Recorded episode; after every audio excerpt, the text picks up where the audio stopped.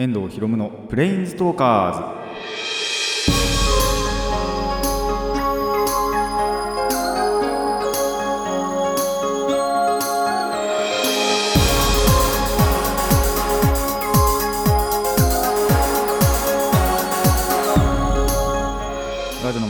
こんにちは。遠藤博夢のプレインストーカーズパーソナリティの遠藤博夢です。この番組はアニメゲーム声優が大好きなこの僕遠藤博夢がマジック・ザ・ギャザリングのプレイングウォーカーがいろいろな次元を旅するがごとくいろいろなジャンルの話をする番組です。あのー実はオープニングの原稿全く何も書いてなくて白紙のまんまなんですがまあちょうどねいいところに、あのー電車に乗ってる中でのエピソードがあってあのー高校時代のその部活の後輩になんと遭遇したんですよ。全然合わなかったんですけど最近。であのちょうど同じ電車に本当に居合わせてでちょっと懐かしの話をしたりとか今ど何してんのみたいな話をしたりとか。まあそいつ今大学4年かな？あ違う、えー4年じゃねえや。3年か。あれだな。えっ、と3年のその後輩なんですけど。であのーやっぱその今大学が忙しいとかあと彼女と別れたとか。そんな話をしてでもまた付き合ったとか。そんな話をしてました。やっぱ懐かしかったなと。でそいつのやっぱ代その1個下の代とかで飲み会とかもあったみたいな話をはまあちょっと前から聞いてたんですけど。なんでそういうのにもなんかまたまたっていうかまあ一回も僕そういうのってやあの後輩と飲んだのは本当にないんですよね。同級生のあの専門学校とかのクラスメートとか飲んだりしたことはあったんですけどそれ以外の飲みってそれこそ部活の飲みっていうのは全くやったことないんでまあそれなんかにもまた参加できたらいいかなとまたっていうかあのー初めて初めての参加とかができたらまあ同窓会的な感じで あの部活のね感じでできたらいいななんてのはちょっと思いましたね。まあその別れ際というかあの電車は僕が先に降りたんですけどその時もあじゃあお疲れ様みたいな感じで言いましたがまあちょっともうちょっと話していたいなっていうのもあったのでなんか機会あってお互いの暇がある時なんかはゆっくり話ができる場なんかも欲しいなと思いつつなんかまたそいつとも会えたらいいなと。なんなら他のやつにもな会えたらいいなっていうことはあるんですがまあそれは本当にその日その時の運命というかそういう感じになるかなと。今日あったのもなんかの縁かなと思うのでまたそういう縁があればいいなと思います。それではラジオの方始めていきましょう。遠藤ひろむのプレインズトーカーズ今回もレッツプレインズトーク。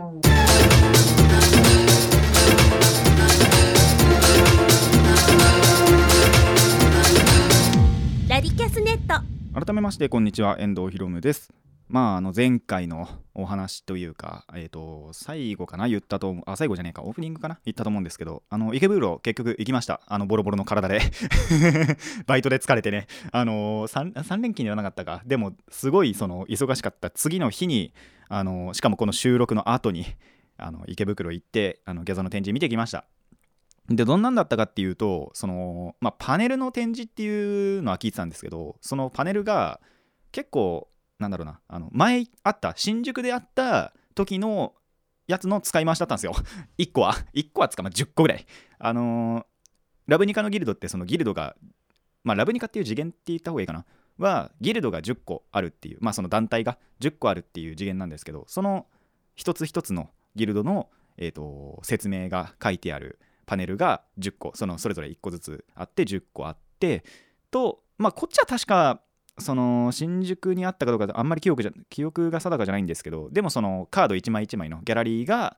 ちょっとあったりとかカード1枚1枚っていうかその原画かな？のえっ、とパネルがあったりとかそっちは多分なかったんじゃないかなと思うんですけど。あとそのカードゲームそのギャザのそのものの説明があったりとかあと結構嬉しかったのはデュエルスペースがあったこと。まあ多分3組ぐらいしかできなかったんですけどでもちょっと1個だけすごい本格的なそれこそあのー新宿の時にもあったんですけどあのーなんだっけな世界大会とかで使われるそのテーブルがそこでも使えるみたいなことはあったんですけど僕何せ一人で行ったんでしかもその他の客いなかったんですよ。なんと 僕一人で独占してたんですよそれ。ちょっとやりたかったなって思いましたね。そこはあの友達とかも誘って行けたらよかったなと思います。なんとこの収録の時にはもうその展示会は終わっていると。いうことなんであのーまあ後でね。もしまたこういう機会があったらそういう時にはまた友達誘ってちょっとやりたいなと思います。でまあグッズもその新宿の時とはまた違うグッズが結構売っててまあ今回 T シャツが多かったかなっていう印象なんですけど T シャツとかでもナップザックとかもあったりあとパックも普通に売ってたりしてでちょっとその時はですねまだバイト代が入ってなかったんでお金節約したかったんですよ。もう涙を飲んで そこはまあグッズの方は何も買わずちょパックだけまあ来てね何も買わないっていうのもちょっとあれなんでさすがに買おうと思って5パックだけ買ってでまあその時に開けてもよかったんですけどちょっとさすがにここで開けるのもなって思ったんでもう家帰るまで我慢しました。もう池袋から新宿じゃねえや間違えた。えっ、ー、と渋沢か。僕の最寄りの駅まで軽く2時間ぐらいかかるんですけど2時間はねえかな。1時間半ぐらいかかるんですけど。まあその間もうすごいワクワクしながら待って。でしかもまた家に帰るまでに30分ぐらいかかるんで、まあ、合計本当に2時間ぐらい待ったんですよ。開けてみたらそんなにいいカードなかったっていうね。そんなにいいカードなかった。まあ使えないことはないカードあったんですけど。ただまあ普通の今あるそのデッキの中に入るのは少なかったなっていうことなんでちょっとねそこだけあの残念だなと思います。またパックを買うなりシングル買うなりはするのかなと思いますがまあこういう展示会そのものはやっぱりねそのまた行きたいなと思います。どっかであったらまた、えー、レポートしようかなと思います。ということでコーナーの方行きましょう。最初のコーナーこちらです。ゲーマーズドさああのー、大体こういう時ってあでもデジタルゲームの方の話も結構してるかな。でもテーブルゲームの話すること多いじゃないですか。ということで、えー、デジタルゲームの話をします。まあその友達が新しいゲームを買ってきたんですよ、えー、任天堂 switch のアルティメットチキンホースというゲームを買ってきました。まあアルティメット究極チキンまあ鶏肉、えー、ホース馬。どんなゲームか全然わかんないじゃないですか。究極の動物ですよ。鶏と 馬が何をするのかって話なんですけど。まあどんなゲームかっつうとまず動物決めます。えっ、ー、と一応その時にいたのが羊と鶏とリスとカメレオン馬アライグマ。何の統一性があるんだっていう話なんですけど。あの別に性能に差はないです。全くみんな同じです。とりあえず適当にその動物決めてでステージ決めてゴール目指します。これだけです。あのつまんねえゲームだなって思うじゃないですか。これだけ聞いたら。まあそんなことないですよ。さすがにね。あのまあ結構何回かにその分けてラウンドっていうのかな。で分けてそのゴールをゴールをじゃねえかな。ゴールした回数を競うゲームっていう感じなんですけどあのそのままのステージだとまず絶対クリアできないと。そのゴールが遠すぎて。であのゴールの間とかにやっぱ溝とかがあってそれをその埋めないとかだから足場とかがないと絶対に届かないんですよ。ステージに。まあ例えばそのなんだっけなやビルビル街みたいなステージがあって。でその一つのビルのところにまずそのスタート地点があるじゃないですか。でもう一方のビルにゴールがあってただそこはやっぱりジャンプとかでは飛び越えられないんですよ。だから足場が必要なんですね。でその足場がじゃあいつ出てくるのかっていうとそのラウンドの一番最初にえー、まあオブジェクトをねその選ぶフェーズがあります。フェーズっつっちゃあれかな。まあ選ぶ時間があるんですよ。そこで、まあ、自分のちょっと気に入った足場なんかを置きますと。でその設置してでそれが終わったらじゃあみんなでそのゴールを目指しましょうっていうことなんですけど、まあ、ここでさらに言うとそのみんなが一緒にゴールしちゃうとポイントがもらえないんですよ。そのゴールした回数を目指すゲームなんですけどただそれでみんなでやっちゃうとポイントはもらえないと。なんであのー、誰か1人でも蹴落とせばいい、まあ、3人ゴールすれば基本的にあまあ4人ゲームなんですけど。4人ゲームっていうか4人までできるゲームか。1人でも落とせばそのポイントみん他のみんなもらえるんですよゴールすれば。ただみんながゴールしちゃうともらえないと。あと1人でゴールしたらもういつもの倍ぐらいもらえると。いう感じのゲームです。なんでそのいかに相手だけを落として自分だけはクリアできるようなステージにするかっていうのが肝になってくるんですね。まあもっと言うなら2人でも3人でもゴールしていいんですけど。なんでとそういうことをできるそのステージを作りましょうと。でそのステージって基本的に共有してるんであのー、本当に誰もがゴールできるかできないかみたいなそんな感じになってきます。もう本当にその時のその戦績なんですけど僕の。それでまあその結構前にもやってたんですけど撮影もしながらやってたんですよ。でやっぱりその 1P プレイヤーがえっと持ち主の人ででカメレオン使っててで 2P が馬使ってで僕3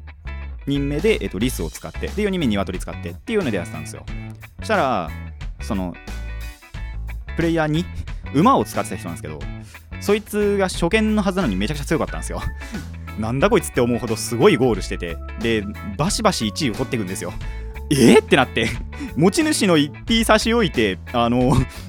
2P がすごい勝つっていうそんなことが起こるようなゲームです。まあそいつが多分本当適正だったんでしょうね。そういうゲームが得意だったと思うんですけど。本当にそのめちゃくちゃ強くって。で僕はですね惜しいところまで行くとこあったんですけど1位を取ったのは1回もないっていうね。あのどうしようもなかったです。本当に1回もなくて。ただそれに伴って一番騒いだんですよ僕が。あの本当いまいち操作になれなくって。もう落ちたり罠にかかったりっていうのが一番多かったんです。そうあのオブジェクトには罠もあってやっぱりその罠にも当たっちゃうと一発で死んじゃうっていう。でその1人ゴールとかまあ1人じゃなくても誰か1人がその罠にかかって他の人がゴールすると罠にかけた人が罠分のポイントがもらえたりとかそういうのもあります。なんでそのいかにうまく罠も仕掛けるか。でその罠に相手だけ引っ掛けて自分が引っかかっちゃ意味ないんで あのー、うまくね引っ掛けて。いったりっていうのが、まあ、大事なゲームですよと。でまあそんな感じでその罠にもかかったし、あのー、そもそもその下に落ちたりもしたしっていうのがすごい多かったんです。でもう本当に一番最だし1位は1回もないっていう散々な結果だったんですけど。ただ面白かったです結構。割とその最近やってるデジタルゲームの中ではいい方なんじゃないかなと。そもそもデジタルゲームあんまやんないんですけど。まあでも結構その久しぶりに楽しいゲームだったなと思いました。でまあ感想なんまあ感想は感想なんですけどまずまあどんな人が合うかっていうのかな。っていうところでいくと創作が得意な人っていうのは向いてるんじゃないかなと。やっぱそのステージメイクっていうのが最初に挟まるんでそれでいかにその相手だけ罠にかかるにはどこにこれを置いたらいいかとかっていうのが割とその計算できる人っていうのはやっぱり勝ちやすいと思いますしあと手先が器用な人っていうのはやっぱり有利だなって思いました。僕手先不器用だったんだなって思います。やっぱその足場あるにはあるんですけど広い足場もあれば狭い足場もあるわけじゃないですか。その狭い足場の時とかにすごいその感性乗っちゃって落ちるっていうのがすごいいっぱいあったんです僕の場合。なんでそういうところの手先が器用な人でコントローラーをすごいそのうまく扱える人っていうのは有利なんじゃないかなと思いました。あと冷静な人ね。あのそういう罠とかがあっても冷静にそのあここはこうすればいいんだなっていうのが一発で対処できる人。っていうのはやっぱり有利なんじゃないかなと。僕はその全部がなかったんじゃないかって あのー、本当に思いました。なんでその1は1回も取れなかったんですけどでも面白かったなと思います。なんであの皆さんももしスイッチ持っている方いましたらこのアルティメットチキンホースというのをですねまあ一回そのやっぱ動画とか YouTube とかにさすがにプレイ動画とか載ってると思うんでそういうのを見てあ面白そうだなってまあこういうゲームなんだなっていうので思いましたらあのぜひ買ってみてやってみてください。あその時ぜひあのー CPU とかじゃなくね対人戦で4人ちゃんと友達集めてやった方が面白いんじゃないかなと思います。以上ゲーマーズでした。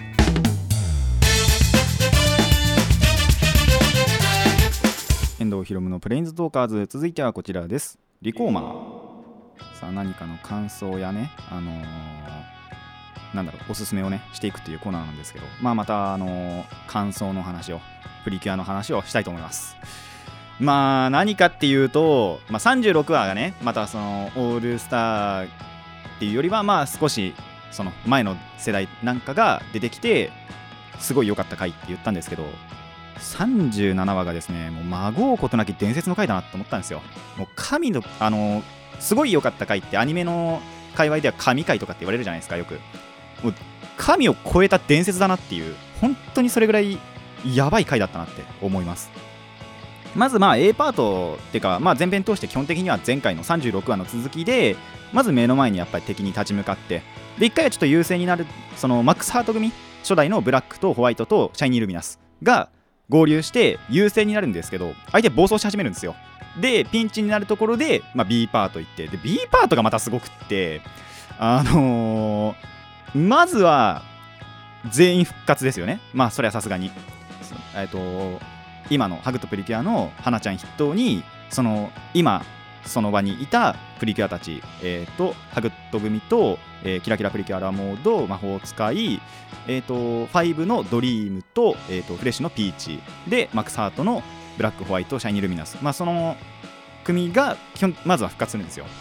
そしたらそれに伴ってさらに来てなかったところの世代もみんな集まってくるんですよ。映画かなっていう。本当に映画でそのまたオールスターやるからだと思うんですけど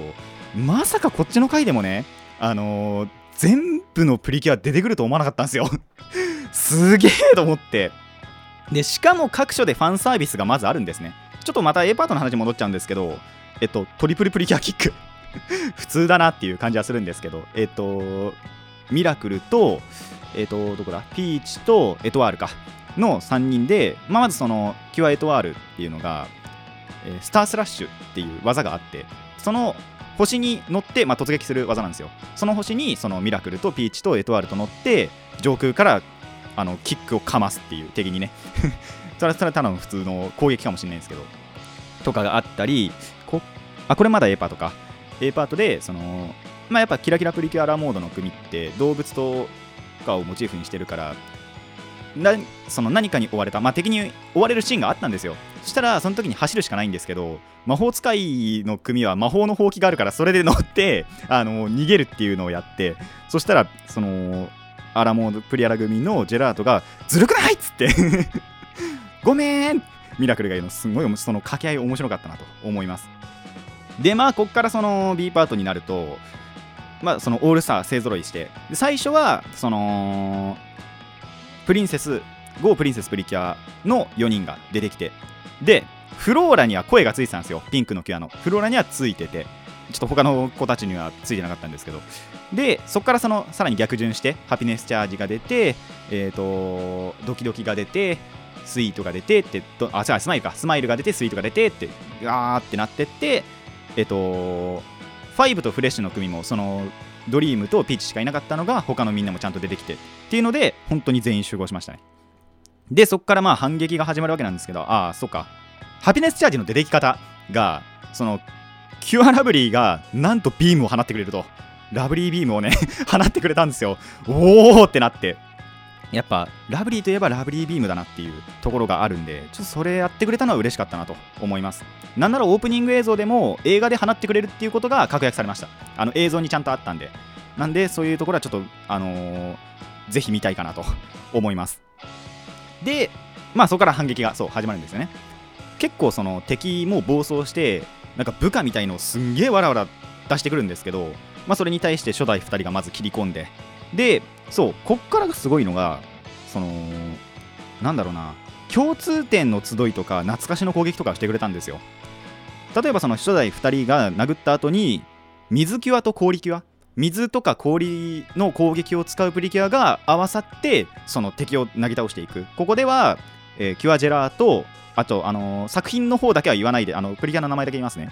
キュアジェラートキュアマーメイド、えーキュアダイヤモンドキュアマリンキュアアクアと。いうその本当に水とか氷とかを使うプリキュアがその攻撃でバーンといきます。でその次に星の攻撃を使うプリキュア。あとは星をまあイメージした。プリキュア、えー、とキュアフォーチュンキュアミューズキュアトゥインクルキュアエトワール。この4人でその星による攻撃を仕掛けます。でその後ろで 今度その歴代の黄色ってね割とその気が弱かったりとかそういう子が多いんですけどその中のキュアカスタードキュアピースキュアパインが敵から逃げながら、あのー次の攻撃を待つと。でなんならキュアレモネードも一緒にいたんですけどその敵を拘束してるのはいいんですけどそのまま引きずられるっていう 引きずら引っ張られる。そういうなんか面白いところがその逃げのキュアがねいたところ、えー、剣がねおとりとしてぶん投げられますと。でそれに気を取られてる時にえー、とそうキュアソードとキュアビューティーがリアル剣を持って切り裂いてくれる。でこの剣をおとりにっていうのがそのフレッシュプリキュアでキュアベリーが放った技なんですけどキュアソーあ違う、えー、とベリーソードはおとりよっつって あのーそれをおとりにしてやっぱりその攻撃する技が本編にもあったんですね。それをまさかやってくれるとはっていうことであ面白かったなと思います。まあフレッシュ全部見てないんですけどそういう有名なシーンだけは知ってるっていうことであのーやってくれたのが嬉しいなと思いました。でちょっと次のプリキュア共通点があんまり分かんなかったんでまあ適当に決めさせていただくとパワープリキュアですね。メロディーとえキュアメロディーキュアピーチキュアハートは結構歴代の中でもやっぱパワーが強いプリキュアなのかなっていうところの集いかなと思いました。ちょっと後々、えっと、川村プリキュアっていうのが出てその川村さんって人がデザインしたキャラデザインの、えっと、ピンクキュアが3人揃ってるんでその後に調べてみたら1人だけ違ったんですよ。なんでそういう作画作画っていうかキャラデザインの人のつながりでもなかったっていうことなんでまあ一応ここでは便宜上力のプリキュアということで えとメロディーとピーチとハートがもう力でね敵をねじ伏せるっていう シーンがまず挟まります。で次が、えースポーツキュアですね。キュアマーチキュアルージュキュアサニー。なあちょっとこれ逆にすればよかったな。まあいいや。が、えーそれぞれサッカーとバレーボールの、まあ、技がそれに通じてるっていうのかな。マーチ中とえっ、とファイヤーストライクか。ファイヤーストライクえっ、とサニーファイヤーだ。っていう必殺技でそのスポーツを模した感じで攻撃を仕掛けて。で相手からのやっぱりそこで反撃があるわけですよ。そこで盾キュアが活躍すると。その盾を張れるプリキュア。えっ、とシャイニールミナスキュアミントキュアサンシャインキュアん？えのかキュアロゼッタキュアアンジュの5人がバリア張って防ぎます。ここでね。でそここで川村プリキュアが出てくるわけですよ。エールキュアエールとキュアドリームとキュアハッピー。なんならその HUGっとプリキュアとプリキュア5とえっ、とスマイルプリキュアか。っていうのは全員その同じ川村さんっていう人がキャラデザインしてるんですけどそこのピンクだけが集まってその川村プリキュアとして。そこで、えっと集ってくれます。ここは本当に3人全員、えっと作画作画っていうかキャラデザインが同じです。でその次に、えっとキュアホイップがまず敵1人をデコレーションしてケーキにするんですよ。結構そのパティシエのプリキュアなんでそういうことが得意なんですけど。そうするとあのーキュアリズム。でキュアリズムはえっ、とその人間体の奏での時にスイーツを作っている本当にパティシエの子なんですけどとあとキュアハニーこれ食べることが好きな プリキュアなんでその2人が拍手をパチパチパチってやる。セリフも欲しかったなと思ったんですけどあのーまあそこでパチパチパチってやるあなるほど。そういう食べ物つながりかっていうプリキュアが集ったりただそれの技がやっぱり破られちゃうんですよ。ケーキが溶かれちゃうんですけどそこで花をモチーフにしたプリキュアフローラとブロッサムが同時にその花の攻撃を仕掛けてくれると。ああこういうつながりもあるなと思いました。まあ知ってはいましたけど。でそこでその優雅に行くと次にまたもっと優雅なのが高校生プラスアルファ。まあ本当にその基本的には中学生が多いんですけど高校生のプリキュアも3人いて、えーキュアムーンライトキュアマカロンキュアショコラが高校生なんですよ。もともとが。プラスこれまあプラス本当にプラスアルファでキュアエース。まあちょっと大人びてるプリキュアということで参加したんですよね。すごいエレガントに敵を投げ倒していくっていう。そこもまた面白いなと思いました。であのーパルフェのねキュアパルフェがあそこだけなんか雰囲気違くないっつっていうのをきっかけにミルキーローズが下にクレーターバーン開けて で、えっとフェリーチェと共に攻撃を仕掛ける。ここは追加妖精のプリキュアですね。妖精が追加プリキュアになるっていうそういうつながりだと思います。だ思いますってかそういう、えー、とつながりですね。ミルキーローズはもともとミルクという妖精だったし、えー、とフェリーチェもハーちゃんっていう妖精だったしパルフェもキラリンという妖精だったのがその人間化してでさらにプリキュアにもなるっていうそういう、えー集いのプリキュアの攻撃があってで次がまたすごいその個人的にはよくってフォームチェンジがあるプリキュアっていうのが、えー、と3組攻撃を仕掛けるんですよ。ここでは、えーまずスプラッシュスターのブルームとイーグレット。これちょっと名前は変わっちゃうんですけど一応フォームチェンジとして扱うのがキュアブライトとキュアウィンディっていうまあちょっと名前だけ違うプリキュアになるんですけどフォームチェンジでそこになるのとえっ、とハピネスチャージの、えーラブリーとプリンセスがえっ、とまずはチェリーフラメンコになって、えー、とラブリーはチェリーフラメンコになってプリンセスがえっ、となんだっけなあーフォームの名前忘れちゃった。まあいいや。えっ、とシャーベット。あーわかんない。あーわかんなくなっちゃった。まあいいや。とかなったりあと魔法使いプリキュアのミラクルとマジカルもまずルビーになってでそれからそのサファイアになって、えー、とトパーズになってっていうのもあってでそのハピネスチャージの方もえっ、とその後にもう一個そのフォームチェンジお互いやってでブルームとイーグレットは変わって敵を倒していくっていう。そこがまたなすごいなと思いました。で最後にそのブラックと,、えー、とエール。初代と今の HUGっとのプリキュアの主人公がその最後のね敵のところに突っ込んでいくんですけどまだそれでもキリがないってことで楽器を使うプリキュア、えーキュアパッションキュアビートキュアスカーレットえーキュアマシェリキュアアムールの楽器を使うプリキュアがその楽器による攻撃でドーンと道を開けてそこからピンクが大集合すると。そのピンク全員でその最後のね一番最後の敵をあの攻撃するんですけどそこでまたそのいいファンサービスがドキドキの、えー、とキュアハートが蹴り上げを行う。その蹴り上げって最最終回とかで使われた一番最後の攻撃だったりするんですね。なのでその蹴り上げを行ってくれてでブロッサムはお尻パンチをしてくれてでラブリーはパンチングパンチっていう、まあ、ラブリーパンチングパンチかっていう技があるんですけどそれでその拳をでっかくして殴ってくれてっていうそういうそのファンサービスもあったのでそういうところがまた面白いなと思ったんですがなんとここでねこのプリキュアたちみんな攻撃してるじゃないですか。かかっている曲が断然2人はプリキュアなんですよ。あの初代の曲あのオープニングの。それが流れながらこの攻撃がねすごい当たっていくということであのー本当にいいサービスだったなと思いました。すごい長々と言いましたが。で最終的にはえっ、とそのみんなのプリキュアみんなの力を合わせて、えー、とプリキュアオールフォーユーという技を最後の敵にかますわけですよ。でこの時にまたすごいのがそのこれまでそのそれこそ歴代のサポートキャラっていうのかな。まあそのプリキュアではないんですけどプリキュアとその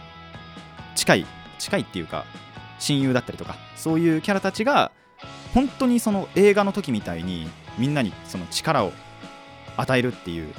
ところがあって例えばスプラッシュスターのカオルとミツルっていうキャラがいたりあとキュアフラワーこれハートキャッチの先代のプリキュアなんですね。もともといた本当にプリキュアのキュアフラワーもいてでロイヤルキャンディースマイルの時の妖精キャンディーっていうのが覚醒した姿なんですけどロイヤルキャンディーもいてえーっとそうハピネスチャージからキュアテンダーこれフォーチュンのお姉さんなんですけどキュアテンダーとあと、まあ、ゲスト出演というかしたアロハプリキュアのキュアサンセットキュアウェーブも一緒にいてでジュリオっていうのがえっとキラキラプリキュアアラモードの時のもともと敵だったんですけど仲間落ちしたジュリオがいてあとウエスターサウラーここがフレッシュ組。ここからあの一緒のカットに移るんですけどウエスターサウラーがいてあと調べ音吉っていうおじいさんがいてそれがキュアミューズえ調べあこちゃんのおじいちゃんですね。と,、えー、とレジーナこれドキドキの元敵。も元敵。と,、えー、とゆいちゃん。七瀬ゆいちゃんは、えー、と GO プリンセスプリキュアの、まあ、みんなの友達の。プリキュアにはなってないっていうゆいちゃんとあと魔法使いプリキュアの校長とビブリーとただ最後にキュアエコーも出てくるんですよ。すげえなと思って。キュアエコーって本当にそのテレビでは出たことなくってえっとスマイルの時の映画かな？に出演してからその後、まあ、オールスターにちょいちょい出てるっていうぐらいの結構本当に貴重な存在なのがアニメにやっと出たっていうことでもうそこは衝撃だったなと思います。で最終的にはあとあれかそうペコリンっていう、まあ、キラキラプリキュアラモードの時の妖精は36話から声ちゃんと出てたんですけどなんとキュアペコリンになると。そのキュアペコリンになるっていうエピソードが1回1回か2回かあったんですよ。そのキュアペコリンになってその横にはもっと衝撃的なね あの足しか映らなかったんですけどあの妖精がねちょっとプリキュア化しててあの変な声出ました。本当にこの時。ふおーっつって。まあ全体像映ってくれたら本当に良かったなって思ったんですけどちょっとね版権の問題なのかちょっと出なくって。ただ変な声出ました。もう本当にそこはね興奮したなと思いました。でいうことでまあこの事件というか解決してちゃんと敵も倒せてこのオール・フォー・ユーで。で最後にえっ、とフレッシュプリキュアのカオルちゃんっていう、まあ、ドーナツ作ってる人がいるんですけどそれもその最後のカットに出てきてああ本当にオールスター揃ったなとモブも合わせて揃ったなと準レギュラーっつった方がいいか準レギュラーも合わせて揃ったなっていう感じがあったのでもう本当に伝説の回だなと思いました。アニメ本編でこれやっちゃって大丈夫かなっていうぐらい本当になんかアニメのでありながら映画を見ているオールスターの本当に映画を見てるなっていうそういう気分になりました。演出的にもやっぱそうだったんじゃないかなと思います。で、まあ、ここまでね本当にすごいなって思うところを言ってきたんですけど欲を言えば全員に声が欲しかったなと。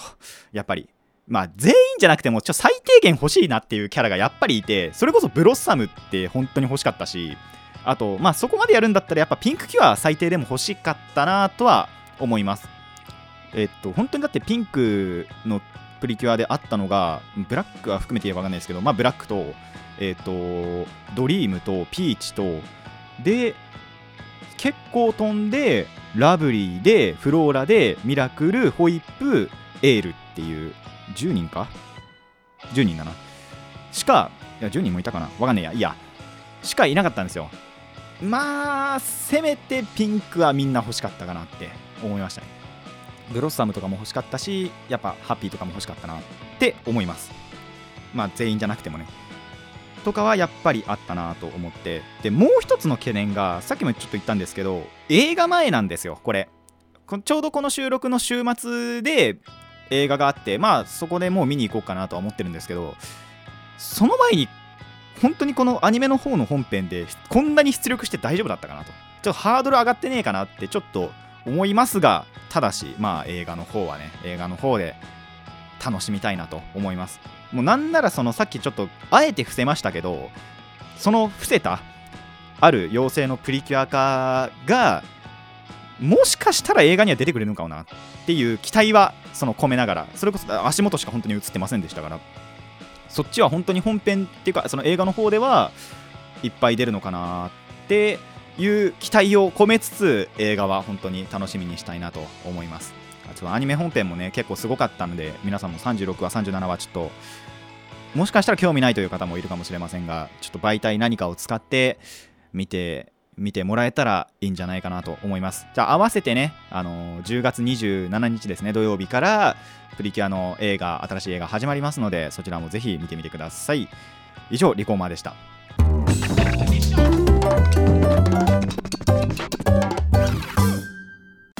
遠藤ひろむのプレインズトーカーズそろそろお別れのお時間です。まあそのプリキュアの話の方ですごいね盛り上がってしまってコーナー2つなんですけどまあちょっと構想の時点でこうなることは分かっていたなってことなんであの今日は2つで行かせていただきたいなと思います。まあそれで本当に時間足りなかったらもう1個やろうかなと思ってたんですけど足りたんでまあいいかなと。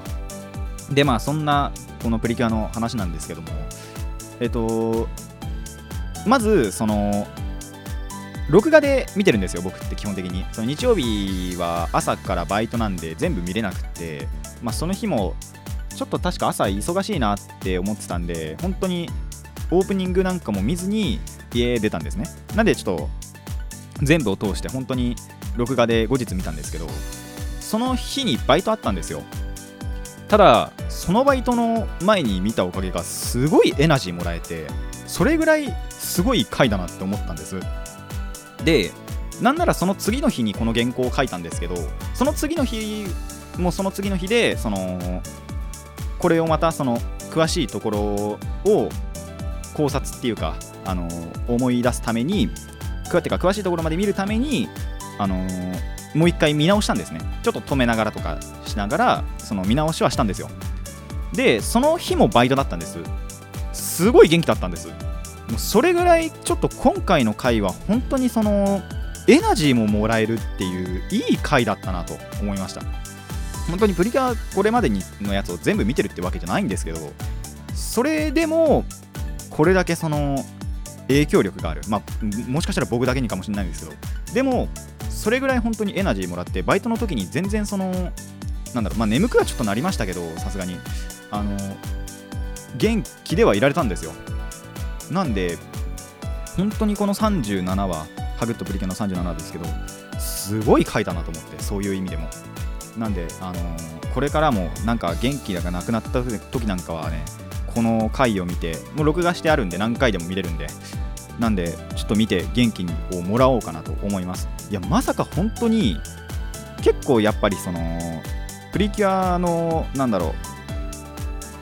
うもう目標っていうかその掲げてるものとしてやっぱりその